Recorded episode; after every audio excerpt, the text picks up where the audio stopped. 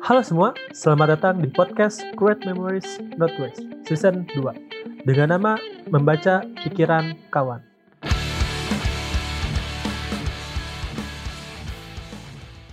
Episode kali ini akan membahas salah satu buku favorit dari narasumber kita kali ini yaitu Yasa, mahasiswa manajemen Unpad yang berantusias terhadap branding dan marketing. Bukunya adalah Alma Marketers Tell Stories, sebuah buku dari Seth Godin tentang bagaimana cara kerja marketing dan mengapa cerita yang autentik adalah marketing terbaik daripada yang lain. Oke, halo Yasa. Halo, halo. Halo Yasa, gimana kabarnya Yas? Halo, ya, alhamdulillah kabar baik. Di sini baik semua. Sana gimana? Baik. Alhamdulillah kabarnya? baik. Baik-baik juga baik-baik aman. Oh, ini posisi lagi di Bandung. Iya di Bandung. Yasa di mana nih Yas? Lagi di Bogor di rumah. Oh di Bogor. Oke oke. Nah eh, Yasa eh, boleh nih saya persilahkan untuk memperkenalkan diri terlebih dahulu dan menjelaskan nih sekarang kira-kira lagi berkegiatan apa saja nih untuk para pendengar. Oke, siap. Makasih. Halo semuanya. Uh, kenalin nama saya Yasa. Uh, seperti tadi yang udah disebutkan sama Akhir juga, uh, saya mahasiswa tingkat akhir atau mahasiswa tahun 2017 di manajemen Unpad. Uh, kesibukan sekarang sih apa namanya ya biasa lah sebagai mahasiswa kuliah, terus juga uh, karena berhubung udah di tahun akhir, jadi tinggal fokus di skripsi sama paling uh, kegiatan seperti yang tadi juga ya belajar lagi tapi belajar hal-hal di luar kelas kayak misalnya baca buku atau ikut-ikut workshop ya uh, lebih ke mempersiapkan kehidupan after kampus sih ya after uni jadi kayak gitulah banyak menyibukkan diri di kegiatan-kegiatan positif aja kayak gitu kira-kira terus hmm. apa lagi ya Hmm, ya sekian paling ya. Lagi ya? Uh, ya tuh yang yang workshop tuh biasanya ikut workshop apa aja tuh ya? Kalau boleh tahu workshop yang dari mulai yang gratis sampai yang berbayar pernah ikut semua kita coba-coba aja semua belajar siapa tahu ada satu dua ilmu yang bisa diserapkan hmm. cuma topik-topiknya itu yang yang jelas ya berhubungan sama marketing dan branding aja yang paling meng, apa ya meng, menggali interest saya pribadi gitu di situ di topik itu. Jadi tentang marketing dan branding kayak terlebih eh, perkembangan apa ya bisa dibilang media sosial zaman sekarang iya, kan betul. bisa cari uang lewat media sosial segala macam kan ya siapa yang nggak tertarik jadi semua orang bisa mulai di situ gitu. Jadi makanya tertarik untuk ikut workshop workshop tentang marketing dan branding. Kayak gitu. hmm, gitu iya iya nah eh, selama saya kenal Yasa nih eh, saya lihat Yasa ini paling concern nih terhadap dunia marketing dan bisnis lah kalau bisa dibilang eh, bahkan di uh, Instagram story-nya tuh kadang membahas hal-hal terkait bisnis kayak misalkan tips and trick atau fakta-fakta lainnya. Dan waktu saat maba ya ya uh, kan pernah ini masuk media nasional yeah, yeah, yeah. ya uh, wow fakta oh. itu saya penasaran tuh uh, penasaran uh, gimana awalnya tuh bisa uh, berbisnis dan bisa masuk ke sana hmm gimana awalnya oke okay. sebenarnya back story-nya jauh dari situ sih kayak udah tahu ya udah mungkin udah seneng jualan aja gitu kayak bawa-bawa uh, jualan ke SD waktu itu bawa apa ya salah satunya stick terus pernah juga jualan stick jualan petasan layangan macam-macam lah pokoknya kayak untuk itu lah gitu kan terus di sekolah juga sampai dibawa-bawa stick terus di situ sampai pernah tuh kalau nggak salah satu di SD itu di ruang kelas jadi ruang kelas itu jam istirahat kan biasanya anak-anak pada ke kantin ya. pada jajan Nah kalau ini pas begitu istirahat uh, stay di kelas dan ngeluarin barang-barangnya masing-masing. Maksudnya kayak barang mereka pada bawa barang dagangan oh. masing-masing. Ada yang bawa permen coklat, ada yang bawa apalagi waktu itu banyak banget dan jadi kayak suasana kelas kayak pasar, oh, iya, kayak iya. kantin dadakan gitu. Karena anak-anak semuanya termotivasi eh, uh, buat jualan juga karena ngeliat saya jualan kayak gitu. Terus lanjut SMP juga jualan uh, meskipun waktu itu posisinya di boarding ya, tapi nggak menutup kemungkinan buat tetap bisa jualan gitu kan uh, waktu itu jualannya apa ya snack snack snack oh. ringan gitu yang 2000 tiga ribuan lumayan juga yeah. karena kan pasarnya anak-anak boarding yang nggak punya kebebasan untuk pergi ke mana-mana yeah. ya di situ-situ aja kan jadi kayak uh, akhirnya kita maksudnya akhirnya ngelihat peluang itu terus mereka juga uh, butuh nih jajanan kayak gini ya udahlah hajar aja. Eh lakunya banyak juga lumayan. Situ bisa ratusan pieces per bulan. Terus berlanjut ke kuliah ya karena berhubung board apa udah selesai boarding kan SMP SMA terus kuliah ini ngerasa udah bebas dalam tanda kutip gitu. Hmm. jadi udah nggak terikat harus di stay di satu tempat situ aja. Ya udahlah jadi uh, melang buana gitu oh, istilahnya iya. ke mana-mana dicoba semua kayak gitu oh. itu nah kalau uh, saya lihat sendiri nih biasanya lebih ke bidang F&B ya kalau bisa dibilang dari SD SMP SMA kan tadi jualnya snack terus uh, makanan-makanan ada alasan tersendiri kah kenapa uh, lebih ke F&B yes? Ah ya kenapa F&B ya? Sebenarnya enggak juga F&B doang sih karena waktu itu sempat nyoba juga clothing, sempat nyoba juga hmm, apa ya waktu itu satu lagi aduh lupa. Pokoknya di luar bidang F&B juga. Cuma emang yang paling yang paling apa ya uh, bisa dibilang tinggi tingginya itu ya pas di F&B karena uh, itu kan barang konsumsi ya. Jadi orang uh, logikanya sederhana sih waktu itu mikirnya kayak ini kan orang konsumsi tiap hari maksudnya orang butuh makan orang butuh minum segala macam tiap hari gitu kan uh, dan dengan jualan F&B kayak gitu yang ya kita bisa ngejar ininya tuh perputarannya tuh jadi cepat gitu loh. Jadi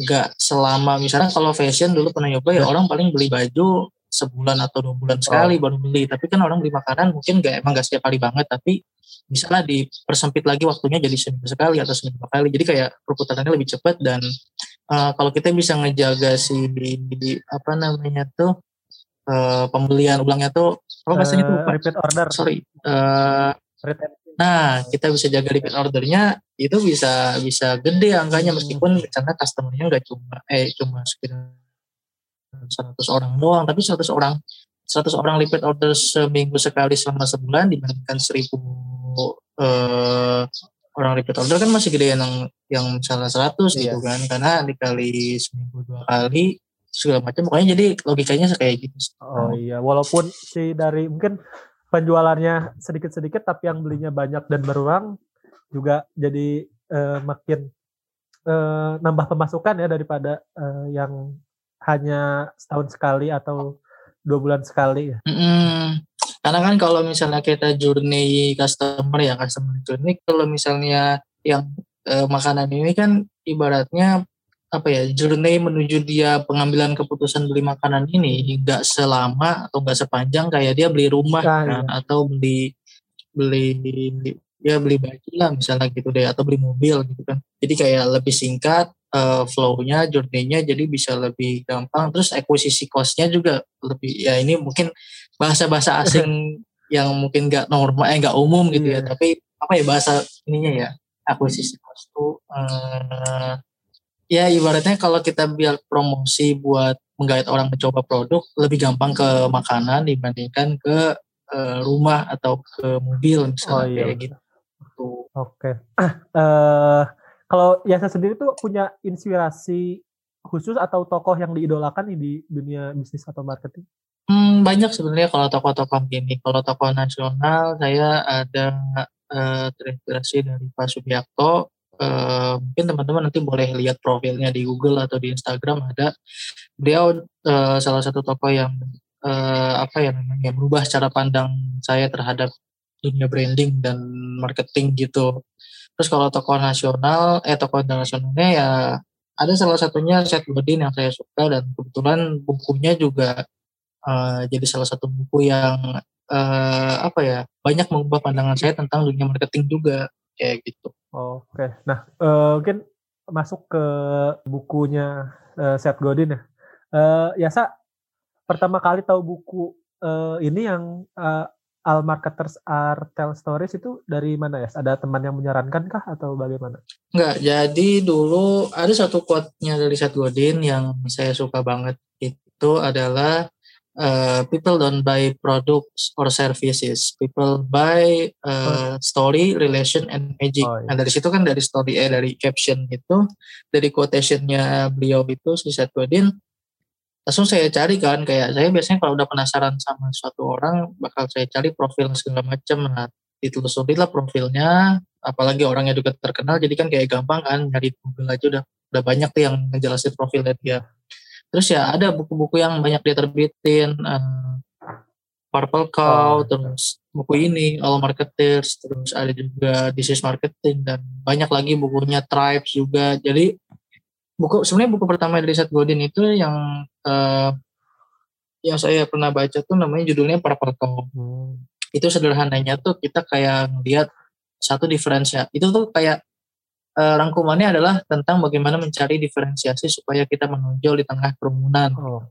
Nah, cuma buku yang uh, yang sekarang ini yang All Marketers are apa All, All Marketers Tell Story ini yang uh, cukup banyak ngejabarin tentang permarketingan yang uh, selama ini kayak apa ya berhubungan sama sama otak gitu loh. Jadi hmm. kayak tertarik aja. Misalnya kan dulu selama ini marketing dianggapnya kreativitas seni terus lagi bombardir orang dengan apa ya namanya promosi-promosi diskon Nah, itu sih backstorynya saya ter, tertriggernya tuh sama ini kenapa sih kalau orang mau menggait orang itu harus pakai promosi dengan diskon oh. potongan harga uh, apalagi bonus hmm. bisa nggak sih kita bikin satu uh, produk dan memarketingin dengan cara yang lebih elegan gitu nggak usah hmm. Pakai diskon usah jadi kan kalau pakai diskon orang trigger belinya tuh kan ada diskon iya, kan? benar. Nggak?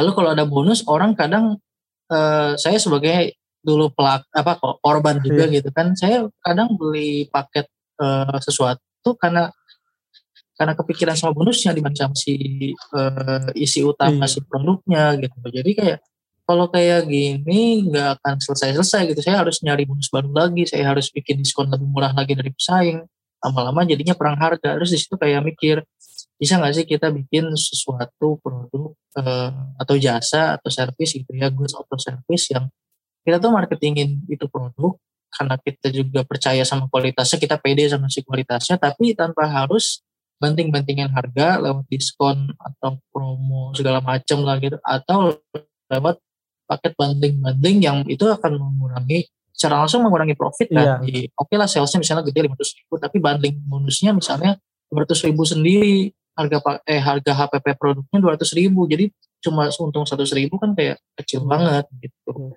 dibanding misalnya kita pakai cara lain yang misalnya harga harga HPP-nya eh, dua ratus ribu dan kita jual lima ratus ribu cara lainnya ini nggak harus banyak mengurangi biaya jadinya cuma misalnya lima puluh ribu jadi kita kan masih ada untung dua ratus ribu kayak gitu sih penasarannya waktu itu oh iya, iya. ketemulah si buku ini oh, berarti berawal dari quotes ya, langsung uh, kepo ya terhadap uh, penulisnya gitu. Mm, dari quotesnya itu.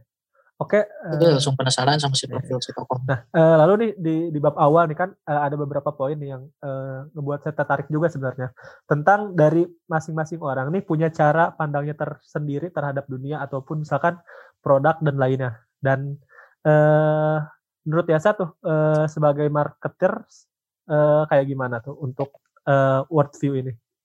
Nah, ini ini salah satu yang uniknya gitu yang baru saya tercerahkan juga setelah baca buku ini. Jadi kayak uh, emang setiap orang pasti punya cara pandang sendiri. Sederhananya kayak misalnya kita ya mahasiswa yang relate-nya gini aja deh kuliah. Hmm. Pasti dari kuliah ini kan ada banyak mata kuliah tuh di dalamnya. Uh, nah, dari mata kuliah-mata kuliah yang ada ini, pasti kan kita punya cara pandang berbeda uh, terhadap mata kuliah ini. Ada orang yang menganggap mata kuliah ini uh, menyenangkan banget nih, hmm. apa namanya uh, happy tiap belajar ini seminggu sekali ketemu terus dia nunggu-nunggu buat ketemu uh, kelas ini gitu mata kuliah ini. Tapi ada orang yang di kelas yang sama dengan dosen yang sama dengan materi yang sama yang dia tuh sangat apa ya stres atau frustasi atau kesel sama mata kuliah ini gitu. Padahal cara ngajarinnya sama. Mereka sama-sama ada di kelas yang sama, diajarin dengan cara yang sama, dengan dosen yang sama, dengan materi yang sama, dengan tugas yang sama. Tapi ada dua pandangan yang berbeda dari uh, mahasiswa yang ada dalam kelasnya gitu. Mungkin itu dari contoh kecil, tapi kan ada ada puluhan mahasiswa, mungkin tiap mahasiswa punya cara pandang yang berbeda juga. Jadi kayak dari contoh itu kayak yang lihat, oh iya terhadap kalau terhadap mata kuliah aja bisa kayak gitu, gimana terhadap produk atau jasa yang kita buat gitu ya pasti ada yang beda-beda juga. Ada yang anggap BMW misalnya, let's say uh, mewah terus uh, sangat apa ya gentleman gitu karena uh, BMW itu ada uh, pleasure-nya itu ada di nyetirnya, sedangkan kalau Mercy itu pleasure-nya ada di uh, di bangku penumpangnya gitu kayak gitu-gitu kan itu pandangan-pandangan yang bisa dibentuk dan diarahkan uh, sehingga persepsinya itu muncul di situ kayak gitu. Oke, berarti iya bener. Uh, apalagi di merek ya, yang mana kan biasanya merek tuh punya nilai-nilai tersendiri ya yang sebenarnya ingin uh, orang lain tuh paham terhadap uh, merek atau brand tersebut. Dan kadang juga uh, karena dari perbedaan cara pandang ini juga uh, beberapa nilai atau misalkan branding yang dilakuin tuh suka gak kena ya. Nah ya itu.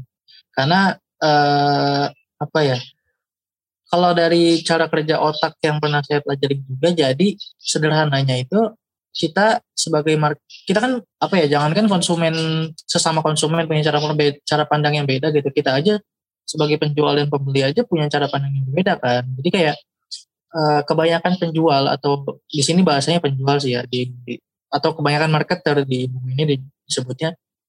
Mereka tuh terlalu egois dengan cara pandang mereka sendiri sebagai marketer sebagai penjual itu jadi kayak membeli produk-produk jadi yang dipromosiin produk-produknya produk-produknya. Sedangkan orang sebagai konsumen mereka nggak peduli produknya apa mereka nggak peduli kadang ya kadang mereka nggak peduli produknya apa kadang mereka nggak peduli jasanya apa mereka hanya peduli tentang apakah masalah mereka bisa terselesaikan atau enggak lewat produk atau jasa apa pun jasanya apa pun produknya selama masalah mereka selesai ya udah uh, mereka akan pakai kalau enggak mau sebagus apa pun kualitasnya ya mereka nggak akan pakai itu gitu. Hmm, ya, ya. Dan ini ya uh, dan juga orang-orang tuh cenderung uh, notisnya tuh terhadap sesuatu yang baru atau beda ya dan bahkan ada orang-orang juga yang uh, ini ya apa ya namanya uh, ingin berbeda dari yang lainnya atau bisa misalkan disebut uh, anti mainstream atau kontrarian gitu Uh, dan hal tersebut kan sebenarnya ini ya uh, tantangan juga untuk para pebisnis untuk berinovasi. Kayak misalkan hmm, ya iya. kayak misalkan uh, sama halnya dengan evolusi sebenarnya. Jadi kan inovasi itu uh, cara uh, apa ya merupakan suatu proses tentang menemukan cara untuk mengubah dunia menjadi lebih berkembang dan menemukan metode atau misalkan uh, produk lah atau jasa uh, yang bisa memenuhi kebutuhan dan keinginan. Dan uh, seberapa penting nih menurut Yasa tentang berbeda dan berinovasi itu? Seberapa penting? Menurut saya penting banget. Karena apa ya? Saya pernah dengar juga satu quote ini. Uh, satu-satunya hal yang tidak pasti dalam eh satu-satunya hal yang pasti dalam uh, dalam kehidupan adalah ketidakpastian hmm. itu sendiri. Maksudnya ketidakpastian itu sendiri. Jadi maksudnya apa kalau misalnya kita nggak inovasi atau nggak uh, melakukan perubahan nggak misalnya ya simply tadi nggak berinovasi gitu ya ya udah kita akan kalah dengan orang-orang yang baru orang-orang yang uh, berinovasi. yang mereka membuat perubahan. Kayak uh, contoh misalnya ini aja deh Nokia. Hmm. Nokia kan dulu hadidaya banget lah ya dia menguasai uh, jagat perhandphonean di seluruh dunia gitu. Jadi kayak siapa sih yang nggak kenal Nokia? Siapa yang nggak pakai Nokia? Kayak semuanya hampir hampir semua orang pakai Nokia. Tapi kita lihat sekarang ya Nokia kayak terseok-seok di belakang gitu loh. Kalah sama Android kalah sama iPhone kalah sama uh, lain-lain sebagainya karena mereka waktu itu meremehkan uh, inovasi salah satu ininya salah satu pidato terakhirnya dari uh, pimpinan Nokia saat itu kalau nggak salah narasinya dia bilang gini, kami tidak melakukan apa pun tapi kami kalah gitu. Maksudnya mereka nggak melakukan suatu kesalahan apa pun tapi mereka merasa eh mereka merasa tidak melakukan suatu kesalahan apa pun, tidak mengambil keputusan yang salah dengan misalnya apa gitu, tapi mereka kalah. Padahal tidak mengambil keputusan itu adalah uh, maksudnya tidak mengambil keputusan untuk berinovasi itu adalah suatu hal yang salah hmm. gitu kan karena mereka akhirnya menerima uh, akibatnya ya itu sekarang keadaannya mereka terseok di belakang tertinggal dari uh, orang-orang yang selalu mementingkan inovasi kayak Android dan iPhone dan lain-lain sebagainya di perkembangan dunia sekarang gitu. Oh, iya. Penting dan uh, sama halnya juga kayak BlackBerry ya kurang lebih yang nah BlackBerry juga terseok-seok dulu kita lihat kan kayak siapa sih yang uh, bangga yeah. gitu ketika dia punya pin BBM hmm. dan share ke orang-orang terus ping-pingan sesama temannya. Yeah, yeah. Sekarang orang udah lupa sama iya. BBM gitu ya. udah istilah yang terlupakan ya iya paling P-nya doang yang ketinggalan iya. gitu kan sekarang chat-chat juga masih pakai P P P gitu ING-nya hilang ya gitu kalau nggak inovasi ya siap-siap aja uh, apa ya dulu tuh saya pernah dibilangin sama salah satu guru tuh dia bilang gini kalau misalnya nggak inovasi uh, biasanya kamu akan apa ya ibaratnya tuh bahasa-bahasa rimbanya tuh kalau alam rimba gitu ya hmm. makan atau dimakan oh. itu udah hukum alam. Iya ya. Jadi kalau kamu nggak memakan dalam tanda kutip, artinya memakan ini nggak harus nggak harus memakan lawan, tapi bisa aja misalnya saya mengartikannya memakan diri kita sendiri yang lama, yang jadul gitu, dengan terus mengganti yang baru gitu. Kalau kita nggak mau makan ya kita akan makan kayak gitu. Oke oke dah. Nah eh, juga ini ya sebenarnya eh, banyak nih cerita atau narasi yang dibawakan suatu brand dan eh, kadang pula ada yang berhasil, kadang pula ada yang gagal. Contohnya misalkan eh, Gojek nih kan eh, mereka tuh sebenarnya eh, punya narasi bahwa sebagai penyedia kebutuhan perjalanan dan makanan dan eh, apa eh, dalam menyampaikan narasi atau misalkan cerita tuh kan orang tuh cenderung cuman lihatnya tuh sekilas ya uh, in the split of second gitu biar tertarik terhadap cerita suatu brand. Dan uh, dalam uh, apa ya kayak perlu dipertimbangkan nih uh, si first impressionnya terhadap suatu brand. Dan uh, menurut uh, yang ya saya ketahui lah uh, ada nggak sih contoh misalkan uh, cerita-cerita atau misalkan advertising dari perusahaan atau uh, konten marketing yang perusahaan buat yang punya hook yang paling baik nih? Nah, dulu uh, sebelum usia-usia sekarang, maksudnya sebelum saya belajar makin banyak, saya tuh memahaminya storytelling. Itu kan kayak bukunya kan all marketer style story kan. Jadi ya ibaratnya simple storytelling lah. Dulu saya memahaminya storytelling itu sebagai uh, ya ini konten. Misalnya konten dalam artian media sosial kita bikin akun brand terus uh, media sosialnya apa segala macam misalnya add uh, apa ya apa ya brandnya ya, ya simply misalnya uh, aduh jangan sebutkan yang ada deh add pohon misalnya. Kita bikin add pohon. Yeah. nah kita kan di situ udah diajarin misalnya konten dan segala macam kita menyampaikan story apa narasi apa. Nah dulu saya memahaminya sekedar ya ya udah kita mengangkat suatu ini apa story terus kita jadiin konten sosial media segala macam. Uh, terus itu akan berbeda dengan kehidupan nyata pada pengaplikasian di, di uh, bisnisnya misalnya. Padahal yang kayak gitu tuh kalau di mindset coding dibilang itulah yang disebut pembohong. Karena hmm. akan ada dua sisi yang berbeda. beda kan dengan apa yang mereka sampaikan di publik lewat media sosialnya dengan uh, bagaimana mereka menjalankan kehidupan sebagai bisnisnya. Misalnya anggaplah pohon tadi adalah bisnis yang peduli tentang lingkungan. Misalnya mereka peduli tentang isu-isu lingkungan peduli tentang ekosistem terus segala macam. Tapi pelaku bisnisnya si pimpinannya kah atau si karyawannya kah saat menjalankan bisnis eh, mereka membuka lahan untuk perusahaan untuk gedung perusahaannya tidak memperhatikan lingkungan amdalnya misalnya berantakan terus lagi uh, saluran air pembuangan segala macamnya nggak rapi nggak terus menyuap uh, petugas lingkungan atau gimana segala macam terus kantornya juga nggak nggak apa ya nggak bersih gitu kotor banyak sampah bau berantakan pokoknya acak adut lah gitu. Nah itu, itu kan simply dua hal yang berbeda nih antara apa yang mereka sampaikan di media sosial sebagai mereka perusahaan perlingkungan dengan apa yang terjadi di nyata eh, kantornya yang melanggar eh, apa yang disebut peduli lingkungan tadi.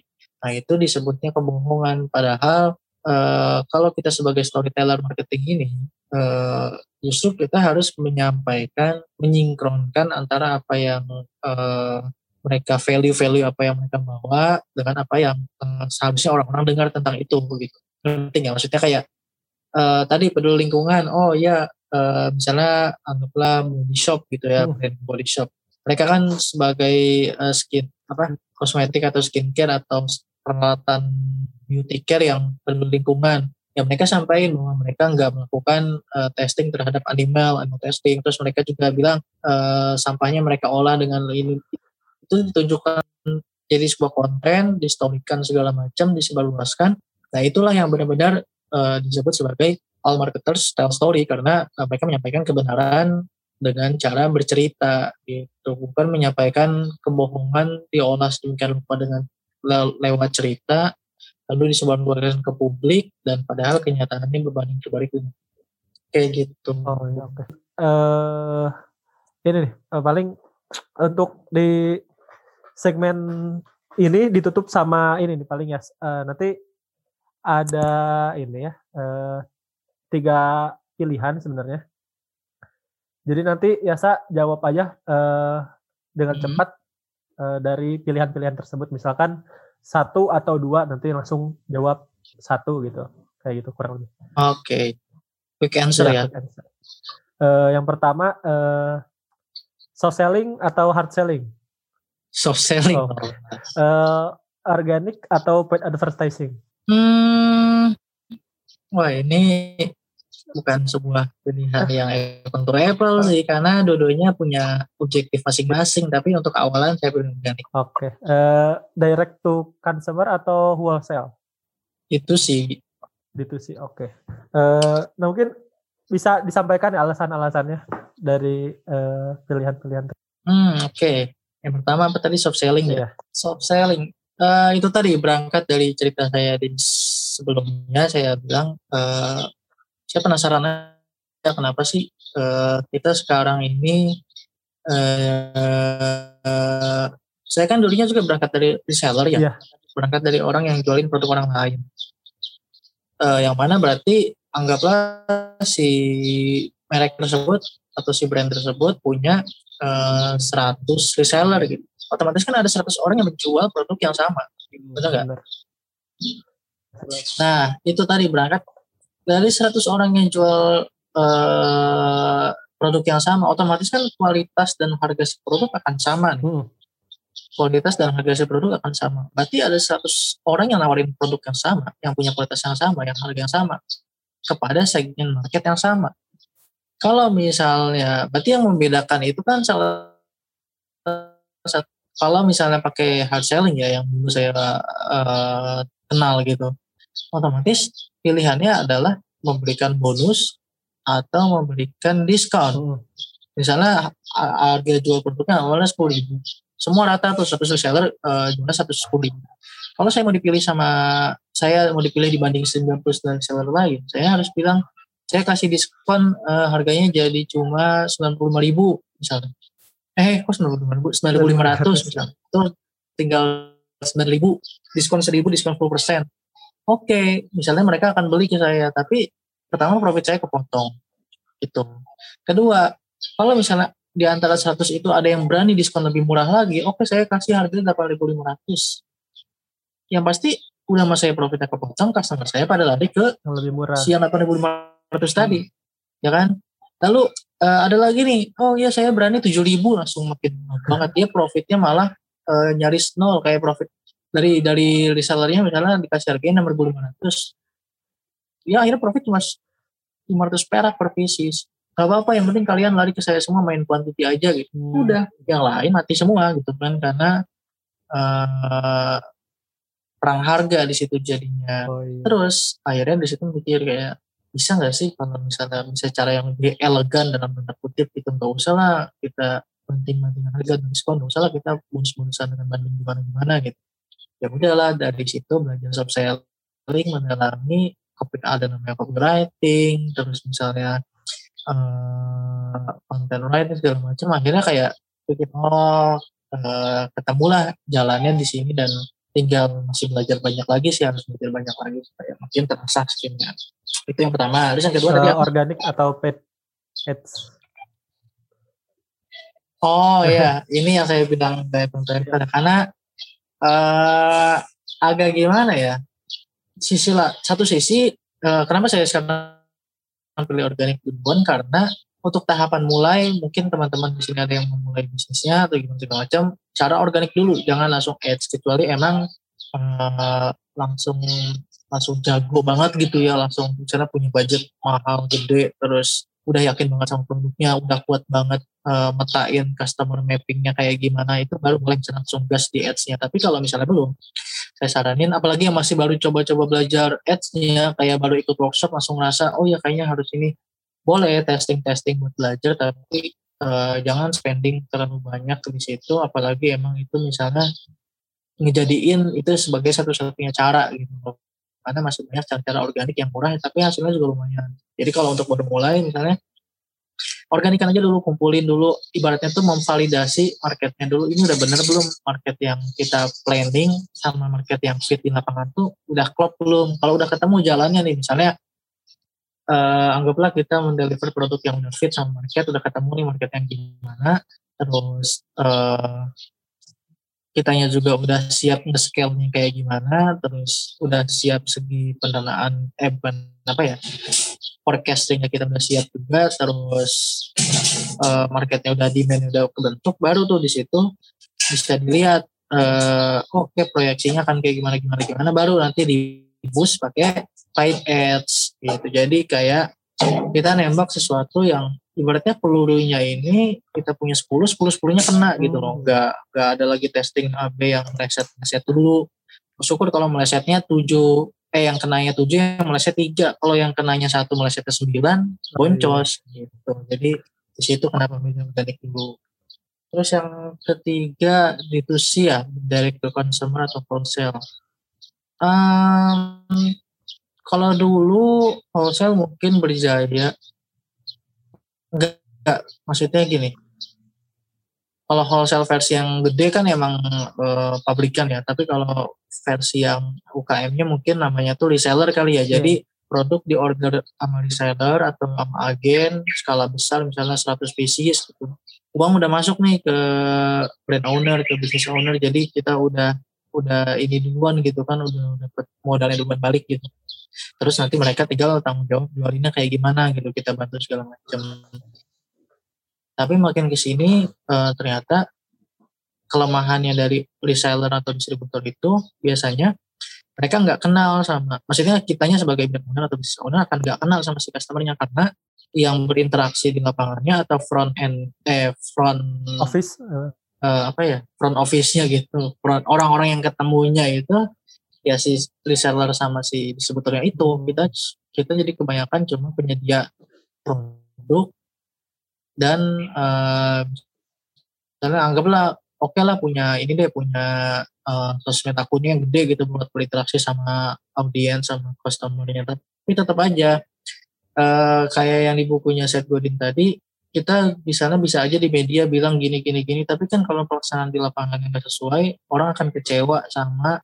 hasilnya hmm. gitu. Oh, karena nggak sesuai. Jadi kayak kalau sama reseller sama distributor itu kita kadang nggak bisa ngontrol uh, pelayanan. Oh, iya, karena kita nggak berhubungan langsung sama audiens untuk melayani mereka beli produk tapi kita cuma melayani reseller untuk mereka konsultasi atau segala macam kan. Tapi selebihnya itu reseller yang berhubungan langsung sama customer. Makanya kayak agak kurang bisa kontrol. Makanya sekarang direct to consumer banyak nih brand-brand yang direct to consumer itu yang lagi mulai berarti apa ya opsi direct to consumer ini jadi salah satu opsi yang sekarang lagi digandrungi gitu hmm. karena karena sederhananya karena keintiman interaksi antara si customer si customer sama si brand ownernya kayak sekarang misalnya contoh humans parfum hmm. tuh terus ada juga kosmetik kosmetik kayak uh, roll over reaction terus ada juga BLP Beauty by LG Para terus ada lagi misalnya apa lagi ya hmm. itu sih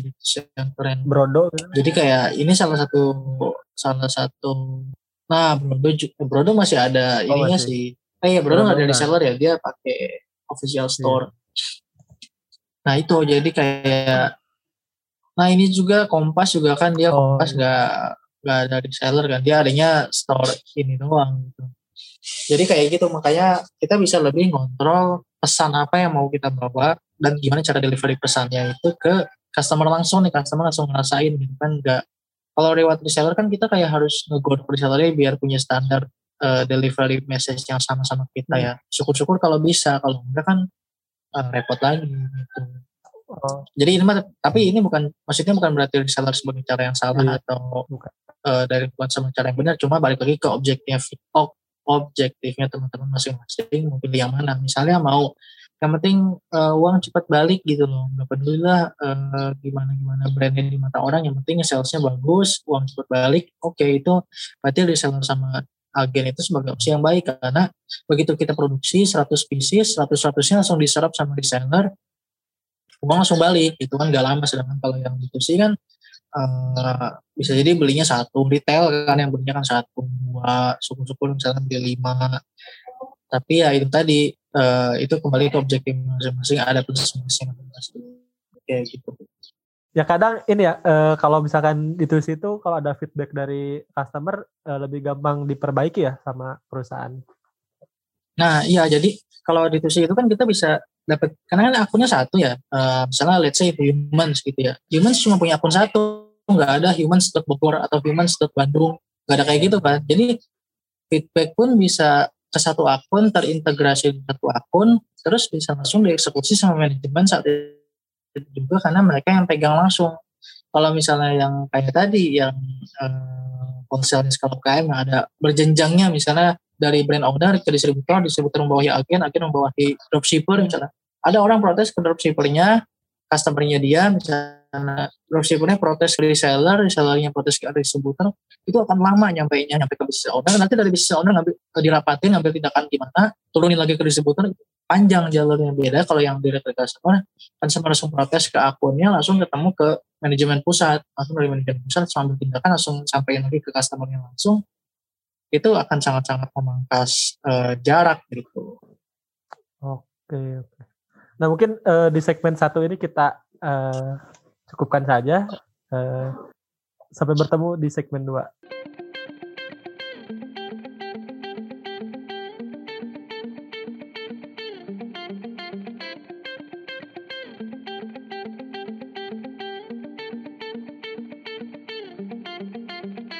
Nah, uh, terus ini ya uh, ada hal dari buku juga nih yang uh, benar pernah dialami oleh saya. Uh, contohnya misalkan dalam perubahan perspektif.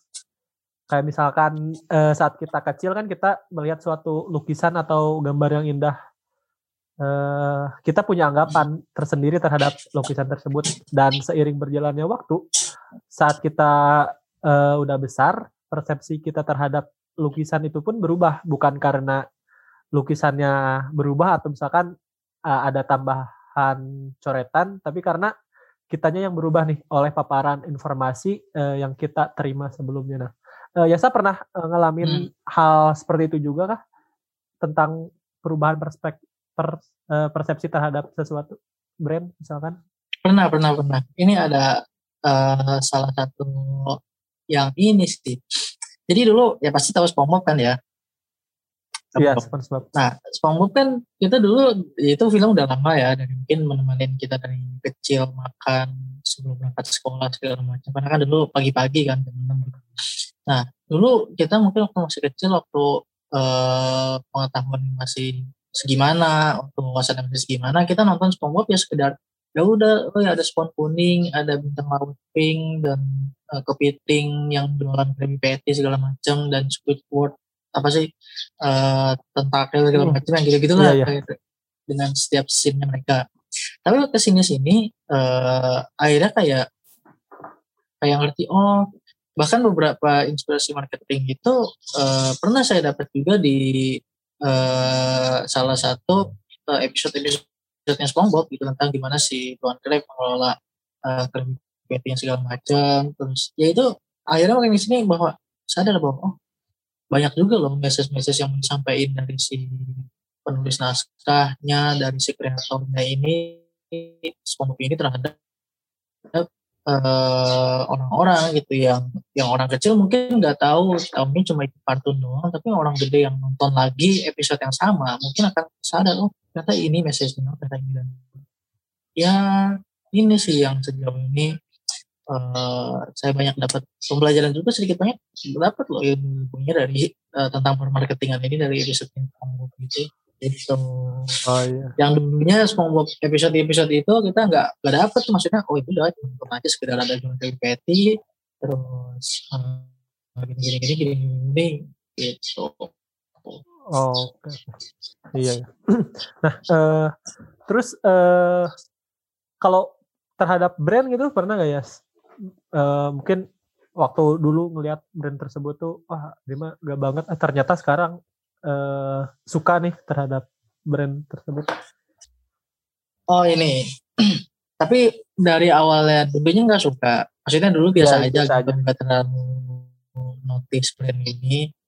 Terus uh, pernah suka sampai se uh, sesuka itu sampai benar-benar di ditunggu-tunggu gitu sampai akhirnya nggak suka lagi hmm. gitu ini itu ada pernah yang kayak gitu uh, let's say kita sebut aja ya atau jangan sebut merek di sini uh, bebas bebas hmm. uh, atau diplesetin ya udah inisialnya aja deh inisialnya inisialnya J dan uh, industrinya di keuangan. Hmm. Oh iya tahu tahu tahu itu. Silakan dicari tahu ya buat para pendengar nanti gimana uh, apa perusahaan itu silakan Oh, iya.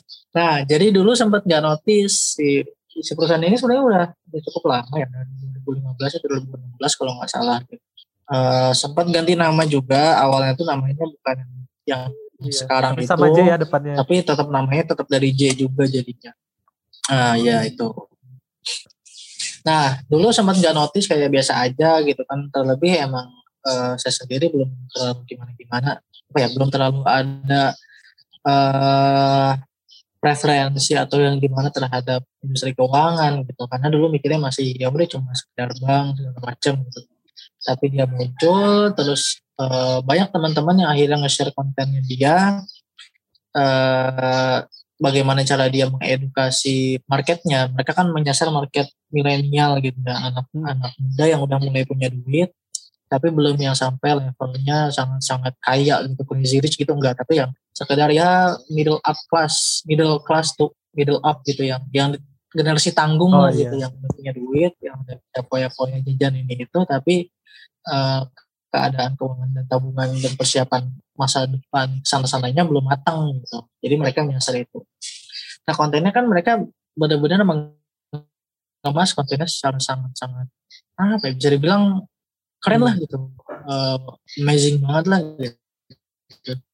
Cara mereka menceritakannya segala macam si konten ini mendelivery kontennya itu benar-benar uh, di benar mungkin anak-anak yang tadi yang nggak nggak punya perhatian ke finansial untuk diatur secara lebih ini sampai muncul uh, apa ya itu tadi uh, pain pointnya jadi kayak si mereka ini jago banget dari asalnya apa ya kan kalau bisnis itu yang gampangnya itu bagaimana men,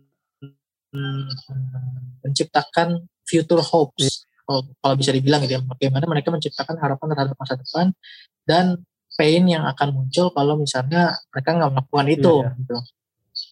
Jadi mereka menyajikan konten-kontennya uh, dengan itu orang-orang yang ditunjukin lah case-case orang-orang yang finansialnya bagus, yang bisnisnya bagus karena dikelola sama mereka finansialnya dari yang asalnya biasa aja sampai bisa beli tiga mobil sport oh. di situ pernah ada case-nya dibahas di situ dan ada orang-orang yang finansial nggak nggak keurus tapi uh, disajiin di situ misalnya gajinya gede ini dia udah dua digit, udah dua digit lebih dan udah udah kerja selama puluhan tahun tapi ujung-ujungnya bangkrut karena uh, finansialnya nggak jelas gitu berantakan segala macam. Nah itu juga uh, dibahas sama mereka di situ dan akhirnya kayak men-trigger anak-anak muda yang sekarang lagi mulai membangun karir di mana gitu gitu kan yang mulai punya gaji punya gaji hmm. untuk kayak eh kayaknya gue harus mempersiapkan finansial plan gue nih buat uh, buat entar-entar gitu kan buat persiapan enggak lagi hedon segala enggak lagi hedon hedonan nah dari situ akhirnya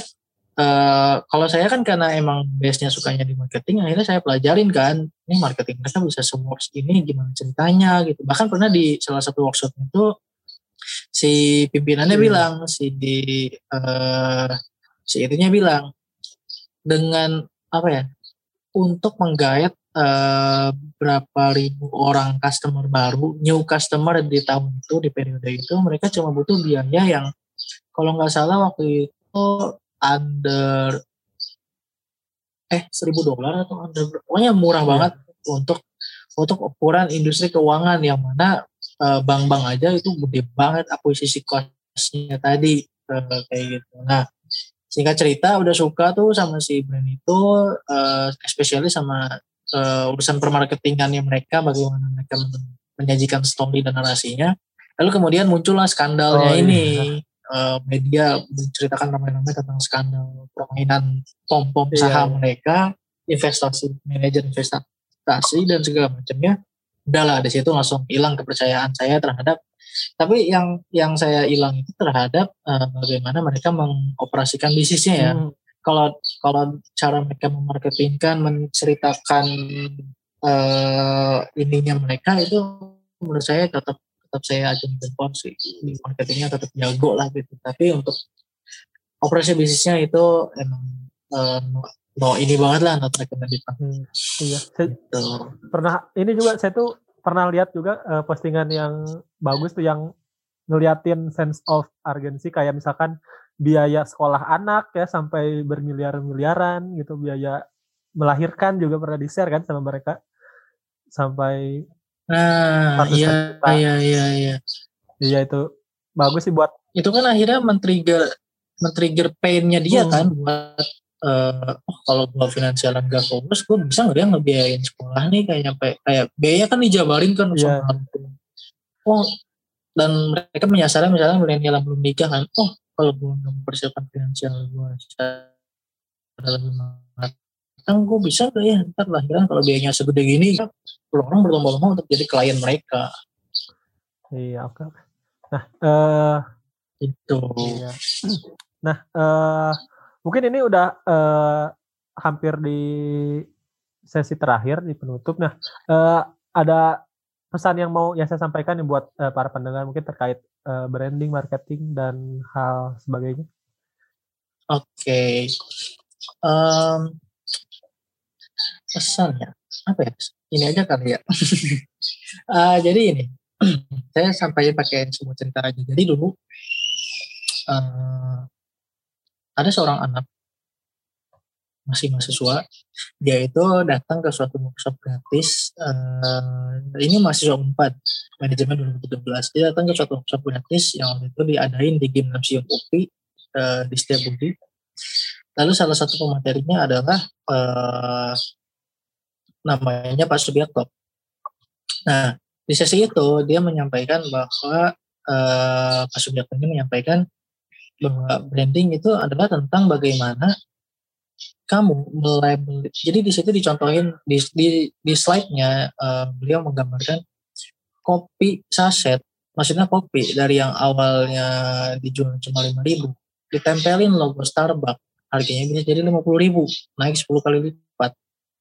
Padahal HPP-nya Starbucks untuk kopi, gelas segala macam paling nggak nyampe sepuluh ribu. Lalu di biaya servis dari baristanya yang lama segala macam paling nggak nyampe lima belas ribu. Jadi sisa tiga puluh ribunya itu adalah uh, profit untuk brandingnya mereka, untuk level branding yang mereka udah ada di situ. Lalu saya di situ jadi keceplos. Lalu di situ anak itu jadi yeah. terinspirasi untuk bagaimana membuat uh, logo sama hal itu ketika nempel di suatu produk uh, kopi atau apa bisa merubah harganya sedemikian rupa sampai berkali-kali lipat. Lalu di situ seorang anak itu akhirnya memutuskan untuk menekuni branding dan akhirnya menyukainya. Seorang anak itu siapa ya anaknya? Uh, ini uh, adalah uh, yang dari Bogor ke Bandung bela-belain naik motor untuk interview juga kalau gak salah ya dia. ya ya ya ya. Itu emang gila sih iya. itu. Oke ya berarti uh, yang bisa disimpulkan mungkin ya uh, dari uh, podcast kali ini mungkin saya coba ngerangkum nih dalam beberapa kalimat dan mengutip juga ya dari perkataan si penulis buku yaitu sebenarnya uh, marketers atau pebisnis bukanlah pembohong. Mereka hanya seorang storyteller yang berbohong. Itu sebenarnya konsumennya sendiri tentang eh, mereka bagaimana berpakaian, tentang di mana mereka perlu tinggal atau pilihan makanannya. Dan marketers yang baik adalah dia yang dapat menceritakan cerita yang konsumen pilih untuk percayai seperti itu ya jadi eh, Iya.